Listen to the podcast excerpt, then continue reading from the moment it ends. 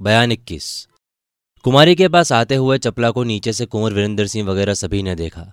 ऊपर से चपला पुकार कर कहने लगी, जिस खो में हम लोगों को शिवदत्त ने कैद किया था, उसके लगभग सात कोस दक्षिण तरफ़, एक पुराने खंडर में एक बड़ा भारी पत्थर का करामती बगुला है, वही कुमारी को निगल गया था।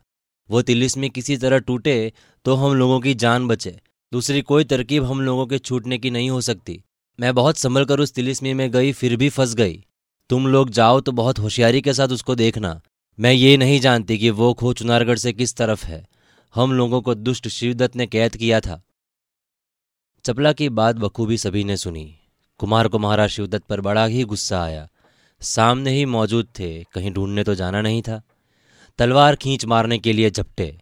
महाराज शिवदत्त की रानी, जो उन्हीं के पास बैठी सब तमाशा देखती और बातें सुनती थी। कुंवर वीरेंद्र सिंह को तलवार खींच के महाराज शिवदत्त की तरफ़ झपटते देख दौड़कर कुमार के पैरों पर गिर पड़ी और बोली, पहले मुझको मार डालिए, क्योंकि मैं विधवा होकर मुर्दों से भी बुरी हालत में नहीं जी सकती तेज सिंह ने कुमार का हाथ पकड़ लिया और बहुत कुछ समझा बुझा कर ठंडा किया।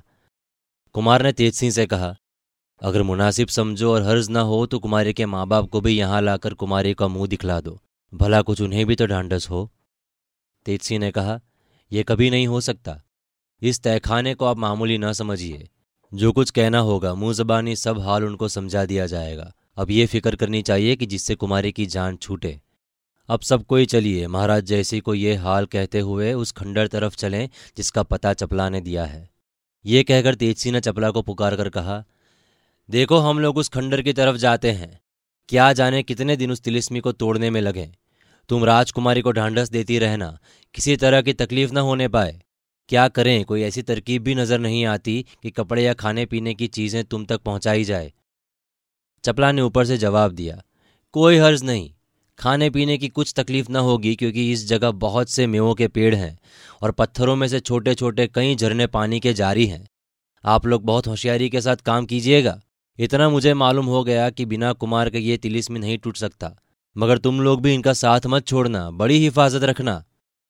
महाराज शिवदत्त और उनकी रानी को उसी तहखाने में छोड़कर कौन वीरेंद्र सिंह, तेज सिंह, देवी सिंह और ज्योतिषी जी चारों आदमी वहाँ से बाहर निकले। दोहरा ताला लगा दिया। इसके बाद सब हाल कहने के लिए कुंवर ने देवी सिंह को नौगढ़ पे अपने माँ बाप के पास भेजा। और ये भी कहा कि नौगढ़ से होकर कल ही तुम लौट के विजयगढ़ आ जाना। हम लोग वहाँ चलते हैं, तुम आओगे तब कहीं जाएँगे। ये सुन देवी सिंह नौगढ़ की तरफ़ रवाना हुए। सवेरे से ही कुंवर वीरेंद्र सिंह विजयगढ़ से गायब थे। बिना किसी के कुछ कहे ही चले गए थे। इसलिए महाराज जय सिंह बहुत ही उदास हो कहीं जासूसों को चारों तरफ़ खोजने के लिए भेज चुके थे। शाम होते होते ये लोग विजयगढ़ पहुँचे और महाराज से मिले। महाराज ने कहा, कुमार, तुम इस तरह बिना कहे सुने जहाँ जी में आता है चले जाते हो। हम लोगों को इससे तकलीफ़ होती है। ऐसा ना करो। इसका जवाब कुमार ने कुछ न दिया, मगर तेज सिंह ने कहा, महाराज, ज़रूरत ही ऐसी थी कि कुमार को बड़े सवेरे यहाँ से जाना पड़ा। उस वक्त आप आराम में थे, इसलिए कुछ कह ना सके। इसके बाद तेजसी ने कुल हाल लड़ाई से चुनारगढ़ जाना, महाराज शिवदत्त की रानी को चुराना खो में कुमारी का पता लगाना, ज्योतिष जी की मुलाकात, बुरदा फरोशों की कैफियत, उस तहखाने में कुमारी और चपला को देख उनकी जुबानी तिलिस्मी का हाल, आदि सब कुछ पूरा पूरा ब्यौरेवार कह सुनाया। आखिर ये भी कहा कि हम लोग तिलिस्मी तोड़ने जाते हैं। इतना लंबा चौड़ा हाल सुनकर महाराज हैरान हो गए। बोले, तुम लोगों ने बड़ा ही काम किया, इसमें कोई शक नहीं। हद के बाहर काम किया। अब तिलिस्मी तोड़ने की तैयारी है। मगर वो तिलिस्मी दूसरे के राज्य में है। चाहे वहाँ का राजा तुम्हारे यहाँ कैद हो तो भी पूरे सामान के साथ तुम लोगों को जाना चाहिए। मैं भी तुम लोगों के साथ चलूँ तो ठीक हो। तेज सिंह ने जवाब दिया, आपको तकलीफ़ करने की कोई ज़रूरत नहीं है। थोड़ी फौज साथ जाएगी, वही बहुत है। महाराज ने कहा, ठीक है, मेरे जाने की कोई ज़रूरत नहीं। मगर इतना होगा कि चलकर उस तिलिस्मी को मैं भी देख आऊँगा। तेज सिंह बोले, जैसी मर्ज़ी महाराज। महाराज के दीवान हरदयाल सिंह को हुक्म दिया कि हमारी आधी फौज और कुमार की कुल फौज रात भर में तैयार हो जाए। कल यहाँ से चुनारगढ़ की तरफ़ कूच करेंगे।